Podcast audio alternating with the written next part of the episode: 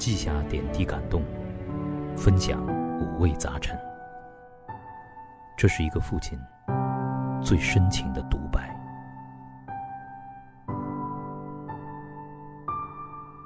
二零二零，磊哥亲子札记。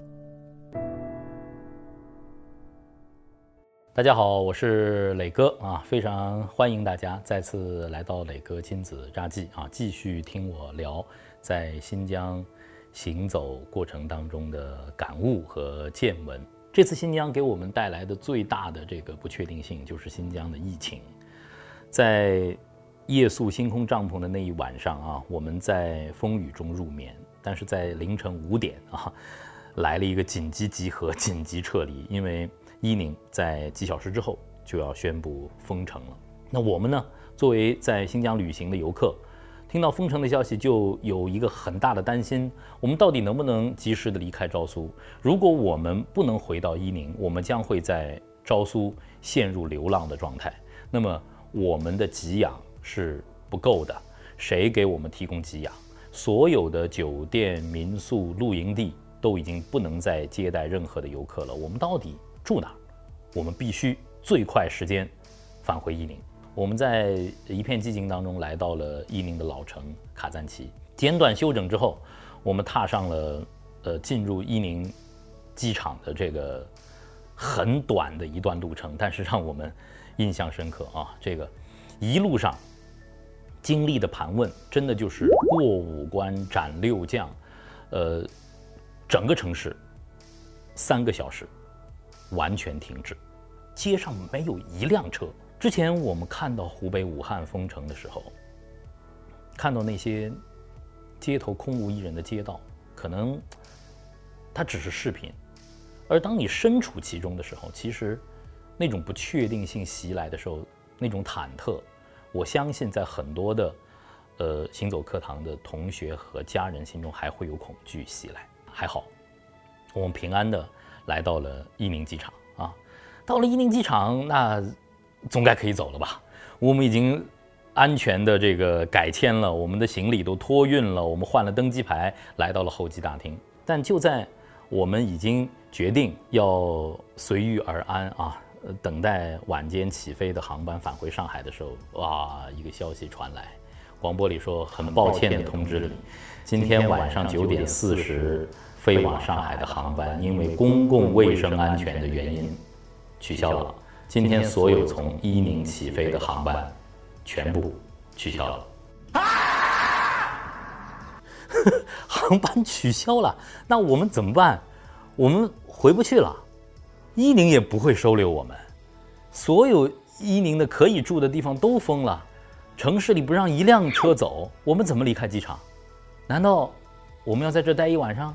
紧急电话，能够打的电话我都打了，然后呢，通过朋友和呃伊宁的朋友取得联系，我知道在封城的状况下，要有朋友能够呃接纳我们，要能够开车来接我们，这是势比登天的事情。然后我们在机场将近滞留了六个小时，那就是各种电话，各种忐忑，一会儿出现曙光，一会儿这光又没了，最后。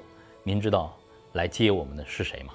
就是今天我想跟大家一起聊的这位，呃，在伊宁来搭救我们的大哥，他姓张，嗯，是一位成功的企业家，是我通过上海的朋友啊，呃，联系之后，同意来搭救我们的伊宁的大哥。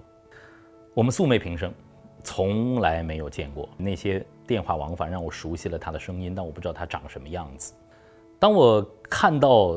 他带着一辆中巴缓缓驶入这个已经空无一人的机场的时候，我们好像就是看到了那一天的微光，看到了希望，啊，我们所有人都带着微笑，特别是我啊，走在最前面，带着微笑向他走过去。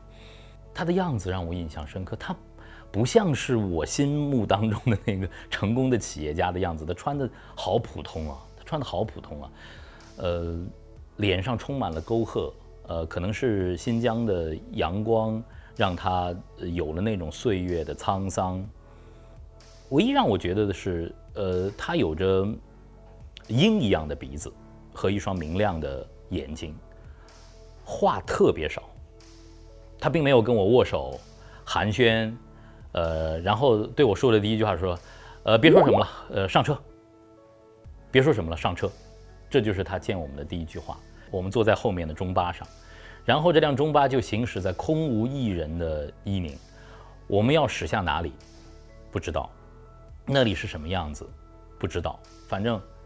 这就是一种托付嘛，你知道吗？就是当你被搭救之后，就好像是在荒漠里头有个人救了你，你被搭救之后，你托付给他，你唯一能做的就是相信他。但是好像这位张大哥就有这样的魔力，他的那句“什么都别说了，上车”，一下子让人就把所有的我所有的伙伴、家庭和孩子托付给了他，然后我们就上车了，一路行车，然后呢一路无话。大家都有各种各样的忐忑，然后我们进入了一个园区，这个园区非常非常的安静，红砖搭建的房间又有着中式的格局和空间，它不是一个惯常的所谓的欧式的建筑和中式的建筑，呃，偶尔你可以在花园里头看到大卫式的复制品啊，但一转头，哎，怎么旁边又会有兵马俑在站立？然后我们就觉得 这到底是一个什么样的地方啊？好梦幻啊！呃，在整个庭院的中间是一个开阔的草坪啊，非常的安详，和我们一路经历的这些呃诧异、这些呃折腾啊，形成了强烈的反差。这一下子让所有人的心都平静下来。哦，孩子们一下子开心了，他们涌向秋千，呃，涌向摇椅，呃，在草坪中间已经摆好了我们晚餐的长桌。在晚餐之前，呃，张大哥就像往常一样，话非常少啊。我我问他，哎，明天张大哥，我们到底能不能走啊？如果我们改坐明天的火车，到底行不行？哎，别说了，别说了，吃饭吃饭。我说这大哥好酷啊，话好少啊。但是呢，正因为他的话少，他又让所有队员都好像有一种回家的感觉，并没有太多的压力。在这个最美的庭院里头，我们吃了一餐美好的晚餐，然后席间，呃，这个。张大哥过来，跟我们说：“你们不要来给我敬酒啊，你们自己好好吃就可以了，不要界外，把这里当做自己的家。”就是这几句话，让我们宾至如归。经历了这么多的折腾，有了这么美好的一个小院儿啊，其实大家从胃到心到身体都得到了抚慰。呃，孩子们累了，呃，想早些休息。家长们照顾孩子们各自入睡啊，终于有洗到了热水澡。孩子们睡了，家长的狂欢 开始啊。我们来到庭院，在星空月光之下，有红酒，有雪茄，有有一搭没一搭的聊天儿。这个时候，这位酷酷的张大哥让我们绝对绝对的惊讶，他居然拿出了吉他，是一把来自于。日本的民谣吉他，他拨动琴弦，用他沙哑的沧桑的嗓音，唱出哈萨克的情歌。是老地方，我们并肩散步的操场，一张张照片，美好的时光。我唱的人生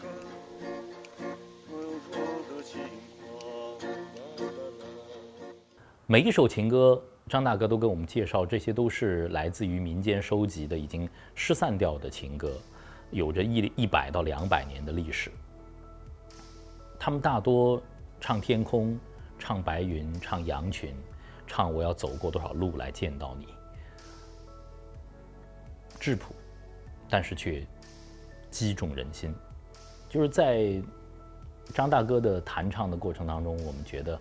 我们看到了一颗特别特别温柔的心，啊，这个大叔真的一点儿都不冷啊，一点儿都不酷啊，他超级暖啊，是个大暖男啊，他在照顾着每一个人。而在这个时候，大家虽然素昧平生，但就像老友一样开始聊天儿。呃，张大哥走过的路，他读过的书，呃，他的经历，都一点点的在这种深谈当中浮现。我们现在。的城市生活都太过繁忙了，我们对一次深入的交谈，其实都显显得有一些陌生。张大哥，呃，跟我们讲他的这种户外的生活。他年轻的时候曾经会背着雪板去徒步，徒步到高山的时候滑野雪冲下来。他是一个运动员，然后他喜欢喜欢读的哲学的书。他说现在的人都在做碎片化的阅读，他更希望年轻人养成深度阅读的习惯。他谈到了自己的孩子，他把女儿儿子培养成人，但是他对教育的理解。不是一路名校，他更希望孩子们从生活当中学习，从家长的言传身教当中学习。他对孩子什么都不教，什么都不管，但是不是完全的放手。他让孩子在生活当中学会做饭，学会料理家务，学会照顾自己，学会照顾别人。在户外教会孩子们徒步，教会孩子们滑雪，教会孩子们奔跑。更重要的是，他教会孩子们阅读的习惯。然后孩子们，都到世界各地去读书，现在又都回到国内，然后他们成人了，他们自立了，学会了独立的思考。这就是张大哥跟我们聊的他对教育的了解。第二天我们要赶火车回到呃上海，我们一起擀皮儿、包饺子、和馅儿。他鼓励所有的孩子参与到一起。在剥蒜的过程当中，我们有一搭没一搭的吹牛啊，好多那种无厘头的对话，我现在想起来都好笑。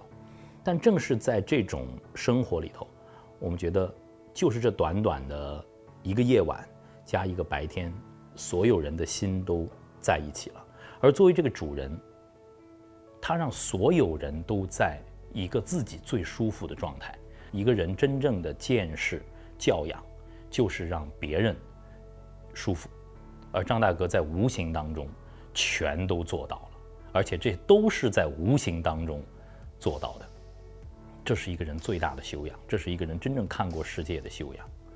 最后我们嗯道别，没有太多的感谢，只有四目相对。我说张大哥，呃，认识您是我的荣幸。如果我再有机会来伊宁，我一定会来看您。您是我再次回伊宁的理由。他像往常一样面无表情，然后我说：“您到上海，一定让我知道。”他像往常一样面无表情，但是我知道这个大叔真的不太冷。张大哥消失在我们所有人的眼睛里的时候，呃，他的一言一行，他的歌声和这个梦幻般的小院儿，都停留在了我们的心里。这是我们在呃新疆。不确定性甚至有点囧的将囧之行当中，最美、最宁静、最温柔的时刻。